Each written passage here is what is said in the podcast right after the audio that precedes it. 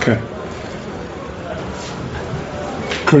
אה, בעצם אנחנו רוצים היום אה, אה, לסיים, לחתום את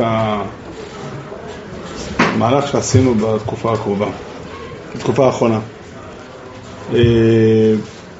סוגיה שפתחנו אותה היא בעצם הניסיון למצוא ניסוח, למצוא דרך, איך, איך אנחנו יכולים לומר מהי המשמעות של ייחוד השם בשביל החיים שלנו. אה, אז דיברנו על זה בשלב הראשון, אמונת הייחוד בעצם יוצרת עולם, אה, את הבסיס המרק... הראשוני של אמון שלנו בעולם. זו נקודה אחת.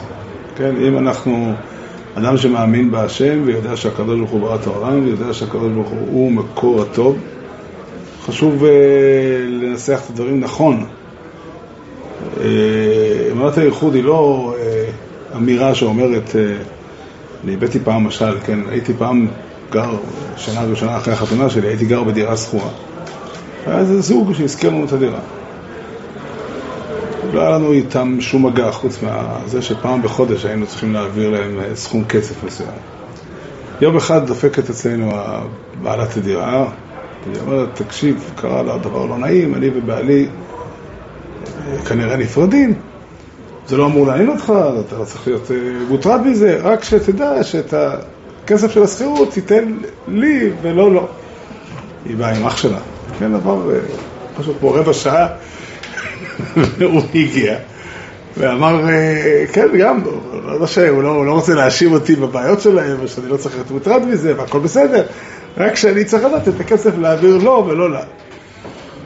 אה, כן, כמובן שאני הייתי בבעיה רצינית מאוד. אז אה, יש אפשרות להתייחס לסוגיה של ייחוד השם, כאילו, אדם חי בעולם, צריך לדעת מי הבעל הבית. כן, יש נפקמינה גדולה, למי אתה משלם את שכר הדירה?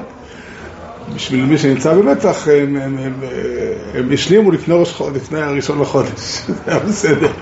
אבל, אבל אני חושב שהשאלה של ייחוד השם זה לא רק שאלה מי הבעל הבית, ולקרוא בשם הנכון שלו, וכולי, אלא היא שאלה של uh, תפיסת עולם.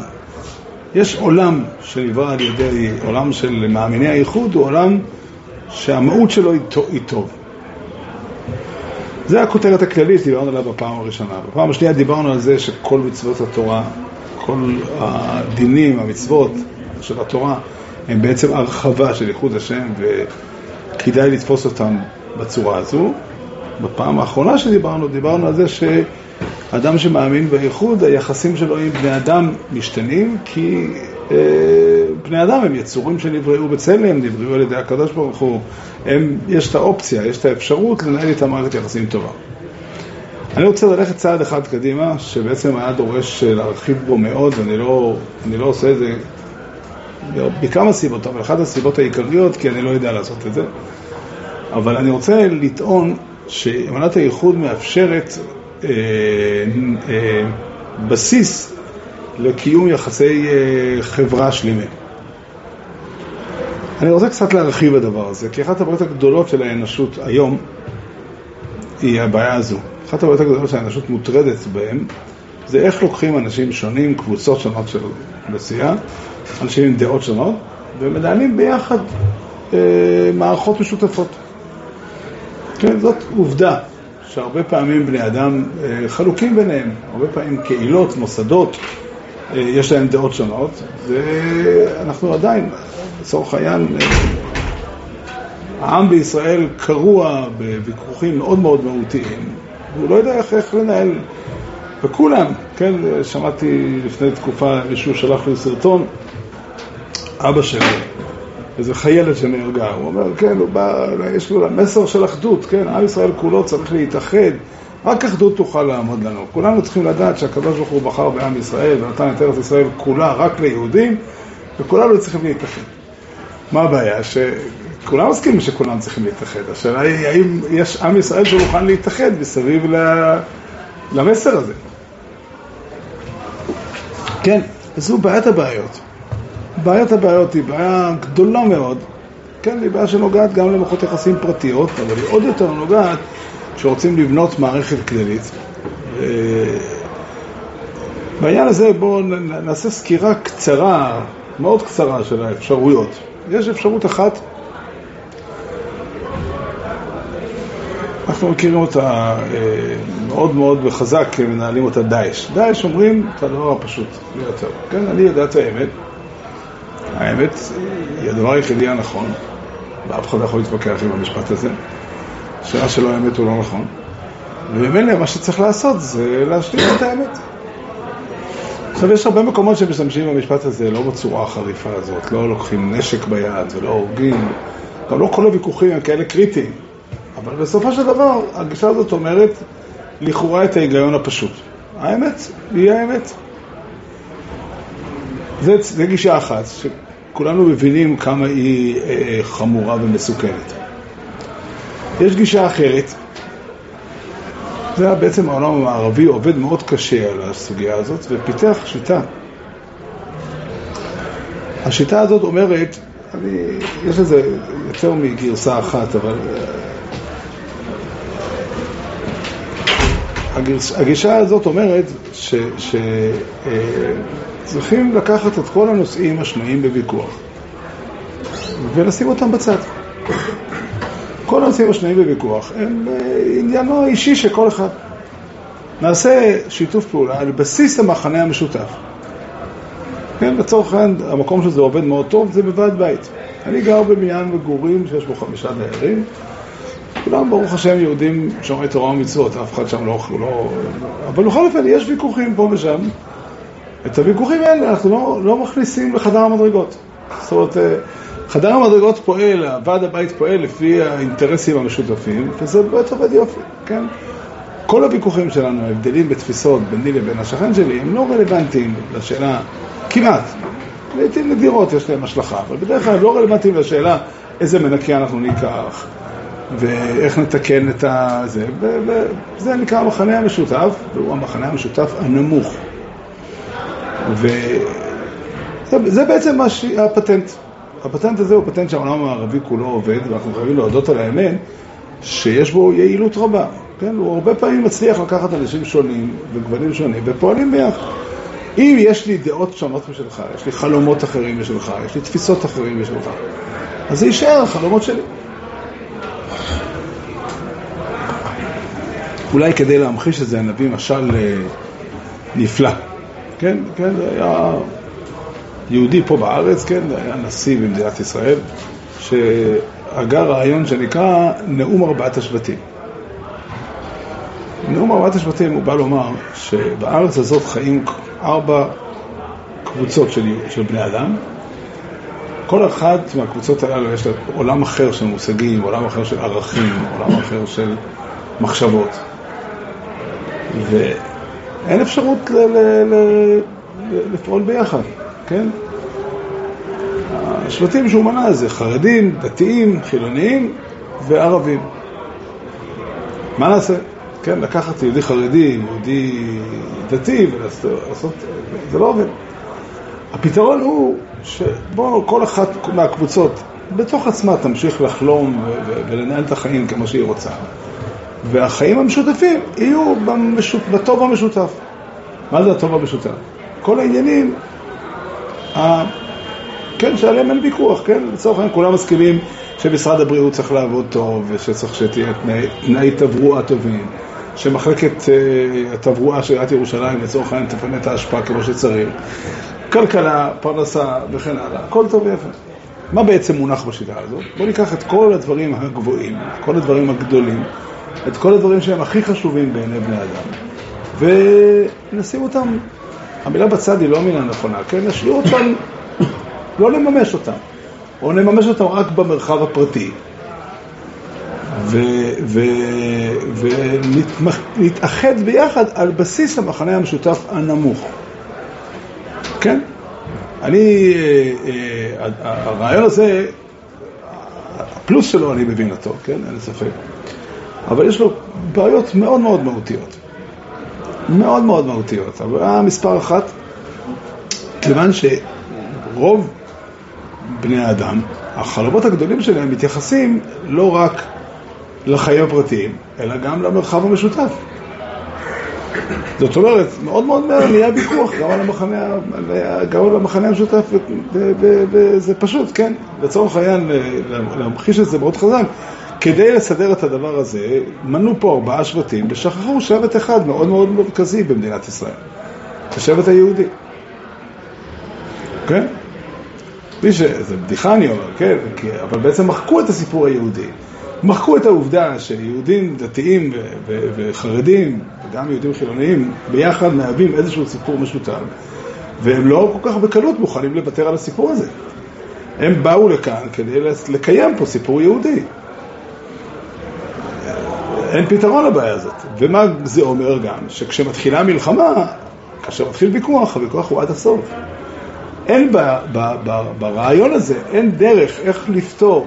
אני חושב שאני עסוק כרגע בשאלה הכי מרכזית של העולם המערבי בכלל, אבל גם של העם היהודי פה בארץ. אין שום דרך איך לנהל את החיים, כן, הרעיון הוא לקחת את כל השאלות הגדולות ולהזיז הצידה. מה אפשר לעשות שהמציאות מביאה את השאלות הגדולות כל פעם מחדש? בעצם השיטה היא שיטה של היתממות, כן? לצורך העניין, יש מי שהיום אומר ככה, היום יש מלחמה בארץ. אז יכול לעמוד מנהיג ציבור חשוב ולהגיד ככה, כל עם ישראל נלחם בחמאס. כל עם ישראל, יהודים וערבים. כן, יהודים וערבים נמצאים ביחד באותו סיפור, כן, הם נלחמים ביחד. כן, עכשיו זה היתממות. ההתערבות הזאת בנויה על זה ש... מה תעשה? חייבים לקחת את הסיפור הגדול ולמחוק אותו, לוותר על הסיפור הגדול, לוותר על הדברים, זה המחיר הגדול שהשיטה הזו משלמת. נגיד כמה משפטים, במובן מסוים, את אותה שיטה, היהדות הנאמנה להשם אימצה, אותה שיטה מערבית. איך אנחנו עושים את זה? יש הרי גם יהודים נאמנים להשם, אה, יש ביניהם ויכוחים, יש הבדלים, יש, אה, נגיד, יש קבוצות שונות, לא ספרתי כמה שקטים יש, אבל יש אה, עם חלומות אחרים, עם תפיסות אחרות וכו', מה נעשה? נחפש את המחנה המשותף הנמוך. המחנה המשותף הנמוך הוא שמירת הלכה. כן, כולם מסכנים. ואת כל היתר, תרשה לכל אחד לחלום לבד. אבל זה לא משמעותי. זה לא, זה לא נמצא במרכז. זה בעצם הרעיון, הרעיון, והפלוס של זה, שאנחנו פטורים מלריב. כן? יש על זה נוסחה אצלנו, נערה נערה ופשטה, או כל אחד בשורש נשמתו. כן? אין טעם להתווכח. ואם נתווכח, להתווכח זה גרוע, להתווכח זה לריב, להתווכח זה, זה, זה, זה לא טוב. אז בואו ניקח, זה לא משנה, העיקר, אם אתה שומר הלכה, אז אתה העיקר עשית, ואז בעצם לקחנו את דבר השם של התורה וצמצמנו אותו, עשינו לו הנמכה לרובד, כן, מה הקודש ברוך הוא רוצה? תשאל איזושהי, מה היהדות רוצה? היהדות רוצה שמירת הלכה. כל היתר, תשמע, טבעם של בני אדם שהם זקוקים לאיזושהי חוויה והם מסדרים לעצמם חוויות. אני רוצה לטעון ש... אמונת הייחוד נותנת כלי אחר איך לנהל שלום, איך לנהל אה, אה, קבוצ, חיים של קבוצה. וזה מאוד מאוד אה, משמעותי.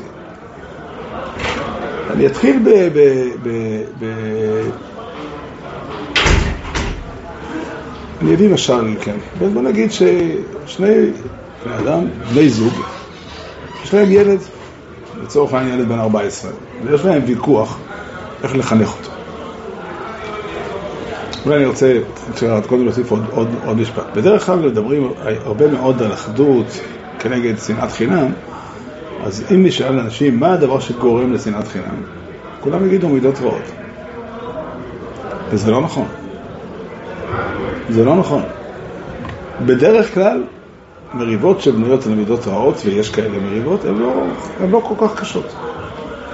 אנשים מחונכים טוב, מבינים שהם צריכים להתגבר על מזוזות, ולא, לא, מעטים המקרים שבהם אנשים אה, אה, יעשו עוולות אמיתיות. אני למשל חי בתוך עולם של תורה כבר הרבה שנים, לא ראיתי אפילו פעם אחת מקרה של מוות מפני חברו בבורד.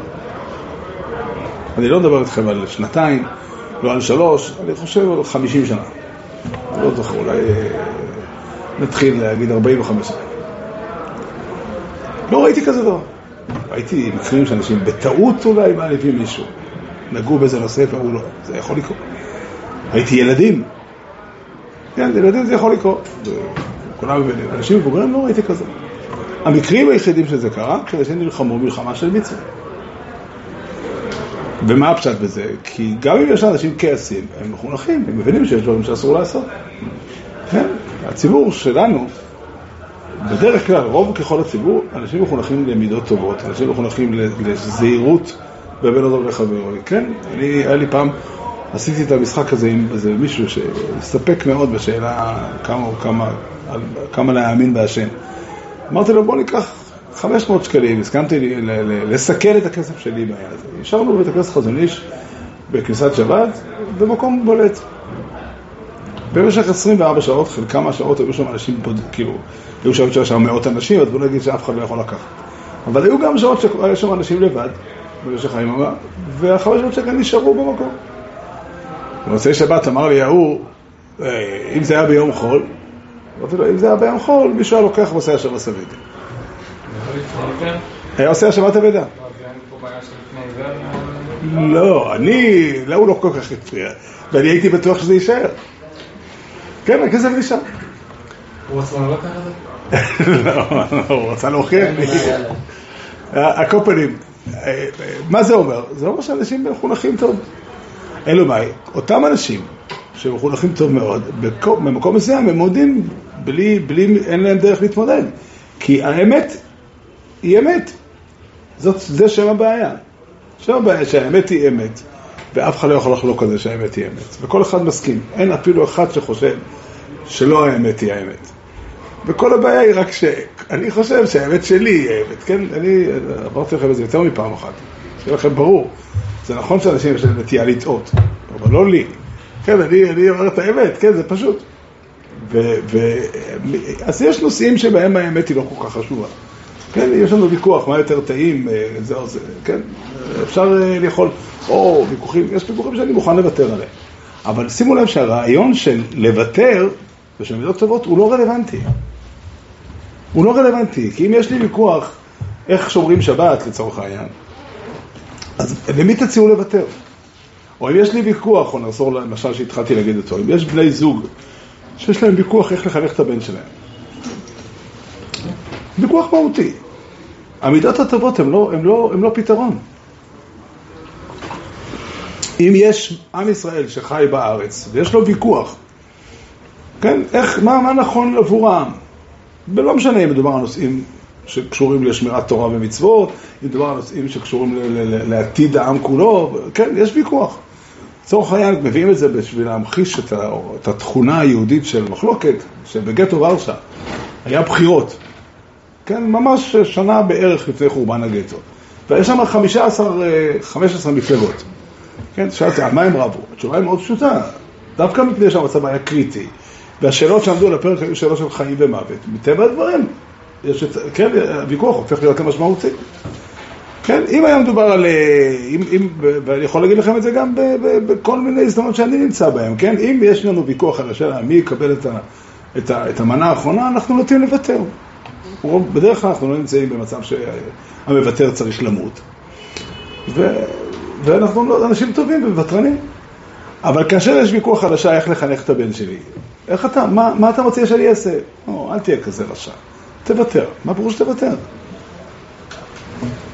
זו השאלה הגדולה, ובשביל לענות תשובה לשאלה הזו, המציאו את הפתרון, שאומר בוא תיקח את כל הדברים החשובים לך ותוותר עליהם ביסוד, כן? תיקח החיים החשובים, אני אומר את זה בבדיחה, כן? לעזאזל החיים, העיקר הבריאות. כן? ותסתכלו איך שהעולם המערבי, אה, מצד אחד, 1-0, יש פה הרבה הצלחות לנהל מדינות שלמות בתנאים סבירים פחות או יותר וכולי. אבל הרעיון שעומד מאחורי זה גורם להמון המון דברים גדולים ומשמעותיים שאין להם זכות דיבור, אין להם מקום, כן? אין, אין, אין... זה, זה בעצם השאלה. ואני רוצה להציע מודל עקרוני, כדי לבסס אותו במציאות צריך הרבה לחשוב והרבה להגדיר, אבל אני רוצה להביא, נחזור לסוגיה של הזוג שמתווכחים ביניהם בשאלה איך לחנך את הבן. עכשיו, באופן תיאורטי, ראובן חושב שהוא צודק. וגם אשתו, נקרא לה שרה, חושבת שהיא צודקת. ואליבא דראובן, שרה, הדרך של שרה תגרום לילד נזק, וגם להפך. אבל גם ראובן וגם שרה מבינים שחשוב מאוד מאוד מאוד מאוד שלילד יהיה גם אבא וגם אמא. והפתרון של, של הילד לא יהיה אימא הוא לא פתרון טוב. ובשביל הפתרון הזה, גם ראובן וגם שרה מסכימים שבחלק מהדברים יעשו לילד דברים לא טובים. כאילו, כי הצד השני חושב אחרת. ובדרך הזאת אני חושב שמתנהלים, הרבה, הרבה, הרבה מאוד בתים בעולם מתנהלים בצורה הזאת. זאת אומרת, פה לא מדובר על שלום או שיתוף פעולה על בסיס המחנה המשותף הנמוך, אלא מדובר על שלום על בסיס המחנה המשותף הגבוה. כיוון שהמטרה של שנינו היא הילד, כיוון שאנחנו שנינו מבינים שחשוב מאוד ששנינו נהיה כאן, חשוב מאוד שלילד כן, ואני גם מבין שכל אחד מהצדדים עושה, אומר את שלו מתוך הרצון לדאוג לילד, אז אני רוצ, מבין ומוכן להגיע לפשרה בדרך הזאת. אני אראה לכם איפה הדבר הזה נמצא בתורה. יש מצווה בתורה, שכן, כולם מכירים אותה. המצווה הזאת נקראת וקמתו והוליסו לשפט אשר יהיה ביום עמהם, וכן, לשמוע בכל הסנהדרין. כאשר יש ויכוח בהלכה, וויכוח בהלכה הוא ויכוח רציני, כן? יש דבר מסוים שאני חושב שהוא אסור בשבת, ודבר מסוים שאתה חושב שהוא, אותו דבר, אתה חושב שהוא מותר בשבת. באנו לסנהדרין, סנהדרין יושבים ודנו, כן, לצורך העניין נצייר את זה באופן אה, ציורי, דנו בדבר שתי שונים או מחצה, כמו שהגמרא מביאה בנוגע לוויכוח מסוים. אלה אומרים בכור, אלה אומרים בכור, אלה מביאים ראיות לכאן, אלה מביאים ראיות לכאן, והכי טוב היה אם היינו מגיעים לעמק השווה. אם צד אחד היה מצליח להסביר ולשכנע, ואולי זה גם קורה לפעמים. אבל יש מקרה שעובר מספיק זמן, שהוויכוח נמשך וצריכים להגיע להחלטה. נמנו וגמרו, מה הכוונה? סופרים את הקולות ומגיעים להחלטה על פי רוב.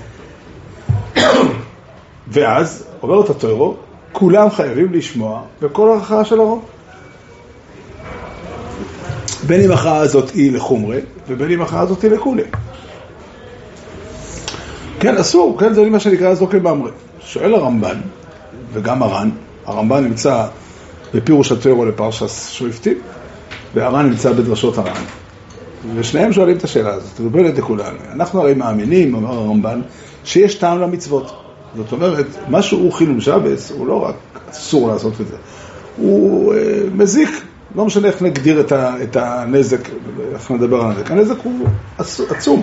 הנזק הוא עד כדי כך חמור שהתורה בחרה על הנזק הזה לתת עונש מיסי. ואתה רוצה שאני אעשה, כי הרוב אומר, יעשה את המעשה שברור לי לגמרי שהוא נזק חמור. אני ניסיתי, אחרי שראיתי את הרמב"ן, לשאול את השאלה הזאת הרבה אנשים, ולא רק להגיד להם את התשובה של הרמב"ן, אלא לנסות לשמוע מה התשובה שלהם. וקיבלתי מהרבה אנשים שתי תשובות אפשריות. ואף אחת מהשתיים היא לא התשובה של הרמב"ן. תשובה אחת אמרו אנשים, מה זה משנה? מי שאמר לחלל, לשמור שבת, אמר לחלל, באופן הזה הוא אמר לחלל שבת, מה זה משנה? צריך לעשות את מה שהדין אומר, וככה הדין אומר, אחרי שהסלדין ככה אמרו.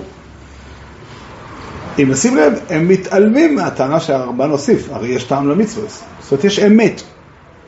הם אומרים אין אמת, האמת היא מה שאתה צריך לעשות, מה שההלכה דורשת. עוד נוסח של תשובה שמעתי,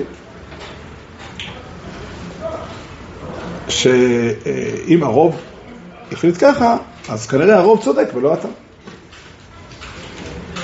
זאת אומרת, הם בעצם אומרים, חייבים להניח שההחלטה של הרוב היא החלטה אמיתית.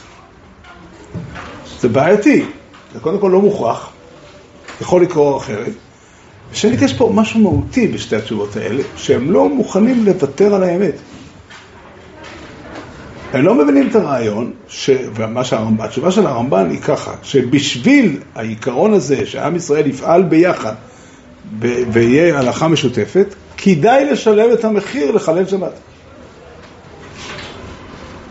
זאת אומרת, כדאי לי לשלם מחיר מהותי, כל אחד מבין שכשיש ויכוח בסנהדרין על חילול שבס, אין מקום לדבר על מידות טובות.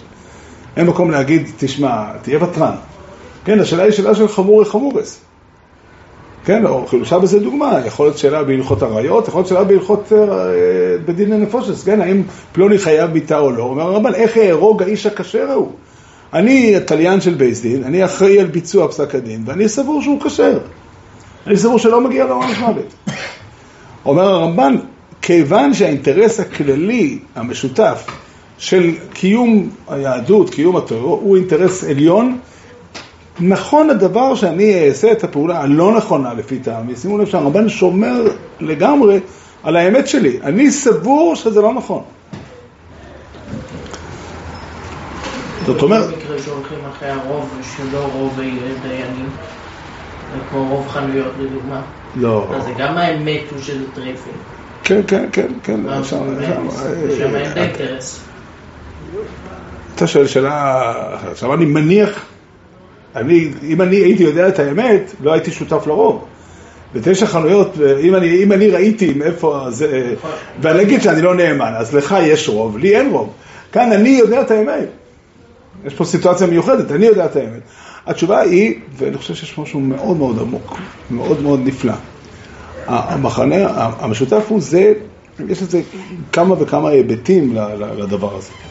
זאת אומרת, אנחנו מקיימים, ההבנה היא, כתוב בלשון הרמב"ם, הרמב"ם כתוב משפט מאוד מאוד מעניין, הרמב"ם מדבר על סנהדרין, אז הוא כותב ככה, בזנה גודל שבירושלים, הם עיקר טרור שבעל פה, ומהם יועץ סוירוי, לא זוכר, והם יועצים חוי משפט לכל ישראל וכולי, ועליהם הבטיחה טוירו והוסיסו ככל אשר ירוך.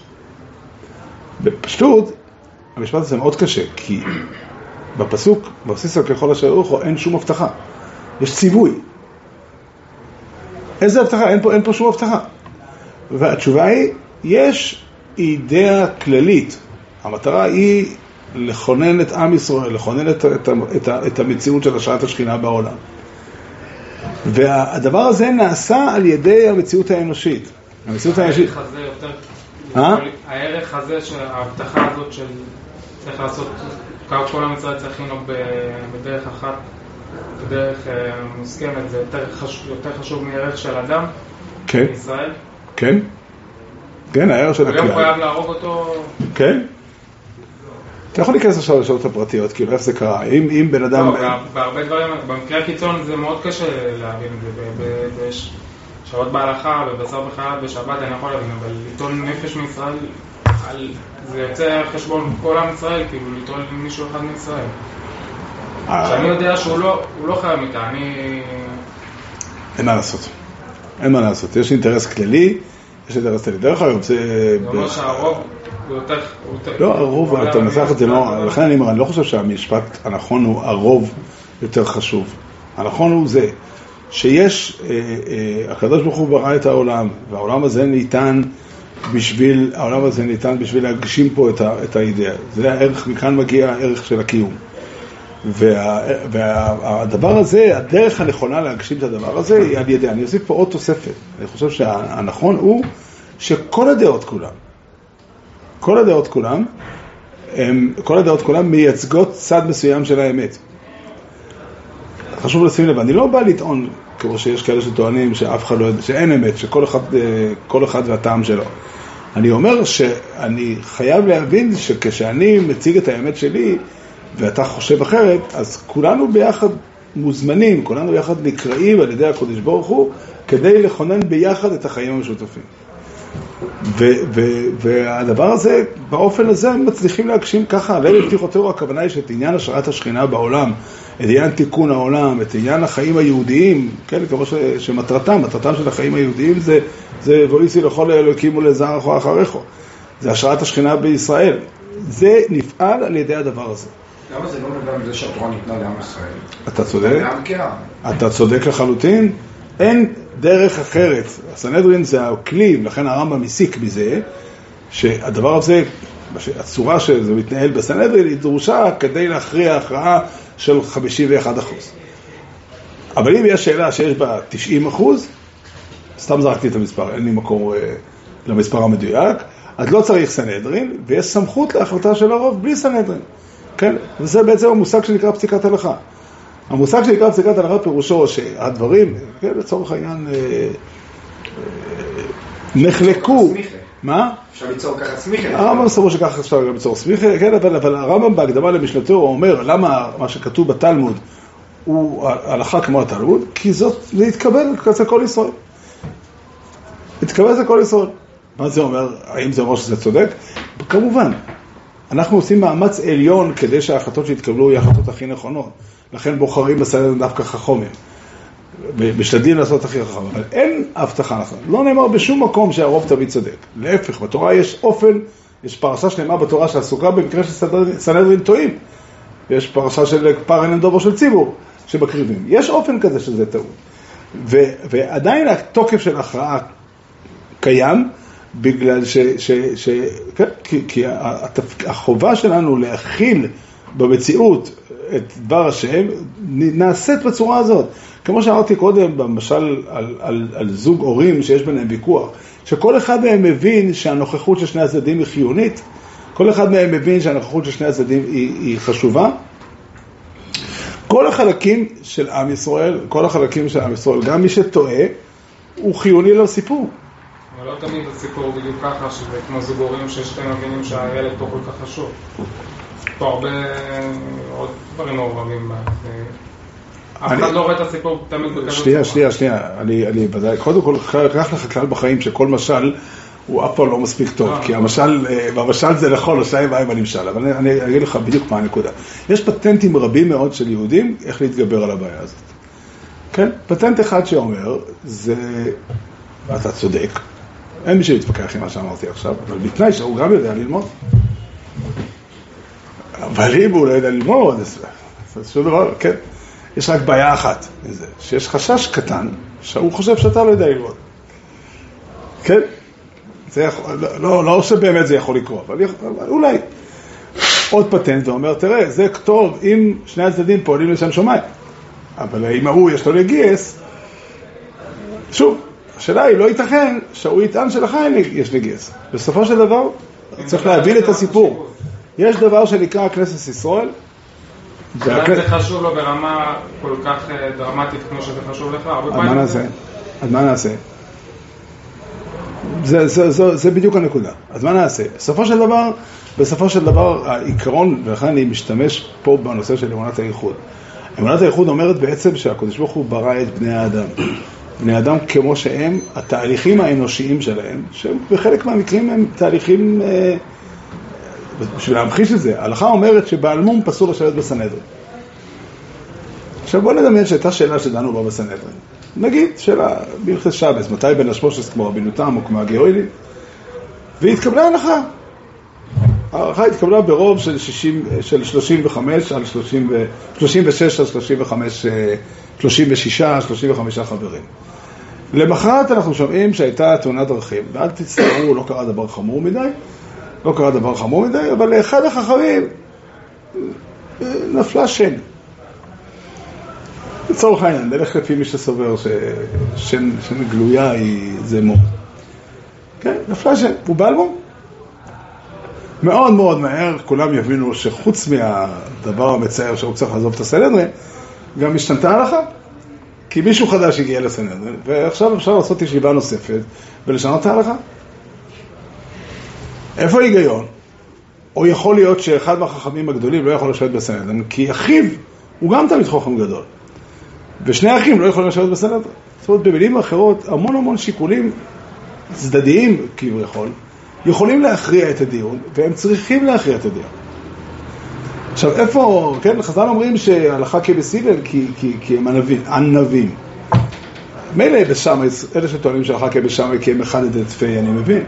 אבל איך הלכה כבסיבל? התשובה היא, יש מערכות שיקולים שונות ושונות, שכולם ביחד, וכשאנחנו פועלים, אנחנו פועלים לפי הכלים שלנו, לפי התנאים שלנו, ואנחנו חותרים ושואפים להגיע למקום הנכון כדי להגשים את הערך השלם, להגשים את הדבר השלם. עכשיו, הדבר הזה הוא אה, אה, פשוט יסוד אמיתי בקיום של עם ישראל. אני רוצה להגיד לכם דבר מעניין. הרמב"ן דן בשאלה, הרמב"ן בהשגות שלו לספר המצוות, הוא דן בשאלה, מה הסיבה שאנחנו קוראים לקראים כופרים? אינני יודע למה.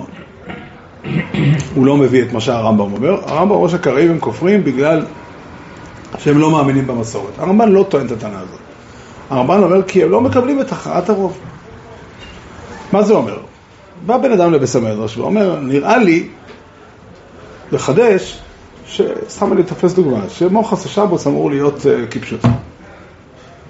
כן. הרמב"ם היה אומר לו בכניסה, סליחה, הדיון הזה הוא לא לגיטימי, יש מסורת בעניין הזה מחז"ל, מסיני, שהפירוש מוחס השבוס זה בוצר ימי טוב. בסדר, אומר הרמב"ן, אתה יודע מה התשובה של מה אני הייתי אומר לו? הייתי שואל את השאלה, הדיון הוא לגיטימי, תבואו, הוא ישכנע את כולם, ושבוע, שנה הבאה, שבוע יהיה ביום אחר, אפשרי, אבל יש בעיה. מה אתה תעשה, אני שואל אותך, מי שבא עכשיו לבסרש, אם לא תצליח לשכנע, והרוב ימשיכו לנהוג כמו שנהגו עד עכשיו. אז אומר לך קראי, מה זאת אומרת? את האמת חייבים לעשות בכל מצב. במילים אחרות, אתה רוצה לעמוד למניין הרוב בשביל לשכנע צד שני, בשביל לנצח. אבל אם אתה תנוצח, אתה לא חלק מהסיפור. סטופ, אתה בחוץ. ככה לא באים לרוב. זה מה שהרמב"ן אומר. הרמב"ן אומר, זה נקרא כופר. כופר אומר, הוא כופר במה שנקרא הברית של הקודש ברוך הוא עם כנסת ישראל. כנסת ישראל היא לא המקום שמגשים את, את, את, את, את, את ייחוד השם. לא, זה לא היהדות. זה מדהים, האמירה הזאת היא מדהימה מאוד. זאת אומרת, אנחנו היום חיים, אין לנו סנהדרין, וכל הסיטואציה של סנהדרין לא, לא שייכת אלינו. אבל עדיין יהודים, לצורך העניין, בואו נדמיין לרגע שיש איזושהי שכונה בעולם, איזשהו כפר, עיר, שכונה, שנמצאת במרחק מסוים מכרך, ויש עליה ויכוח אם עושים שם פורים בי"ד או בתסוף. מטבע הדברים, שאני אומר יש ויכוח, הוויכוח הוא לא בין בעלי מכולת ולא בין אה, נהגי מוניות, אלא ויכוח בין תלמידי חכמים גדולים. כן, מה חשבתם? תלמידי חכמים גדולים, צריך להתווכח. יש כאלה שטוענים שעושים שם פורים בי"ד, אני לא התכוונתי למשהו שקיים במציאות, התכוונתי לדבר תיאורטי לגמרי. כן? מה עושים? התשובה היא עושים על פי הרוב. עושים על פי הרוב, זה הכל. פשוט לגמרי. יגיד לך בן אדם, מה זאת אומרת? אני שאלתי את רב פלוני, שהוא רב יותר גדול מהרבנים האחרים, והוא אמר לי שצריכים לעשות בי"ד. נכון, אתה צודק, אבל הוא הלך לשאול את הרב, שלדעתו הוא רב יותר גדול, והתוצאה יצאה, אמרו לו תסבור, מה עושים? לכאורה אני אומר, אני לא רוצה לקבוע מסמרות, אין אפשרות כזאת שבשכונה אחת חלק יעשו פורים בי"ד וחלק בתסבור. לא יעלה לדעת. מה עושים?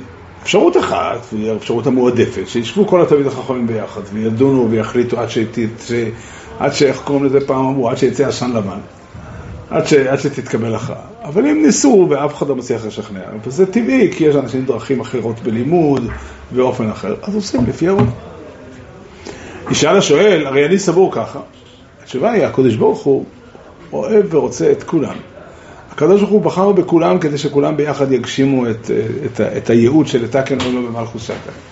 ופורים הוא חלק מהסיפור הזה. חלק מהסיפור הזה. פורים הוא חלק מה, מה, מהאופן שבו כנסת ישראל עובדת את השם. וההחלטה של הרוב היא החלטה מחייבת. דוגמה לא טובה. מה? דוגמה לא טובה. למה? עושים יומיים. מה זה? עושים יומיים. יומיים זה לא פתרון. יומיים זה עוד דעה שלישית.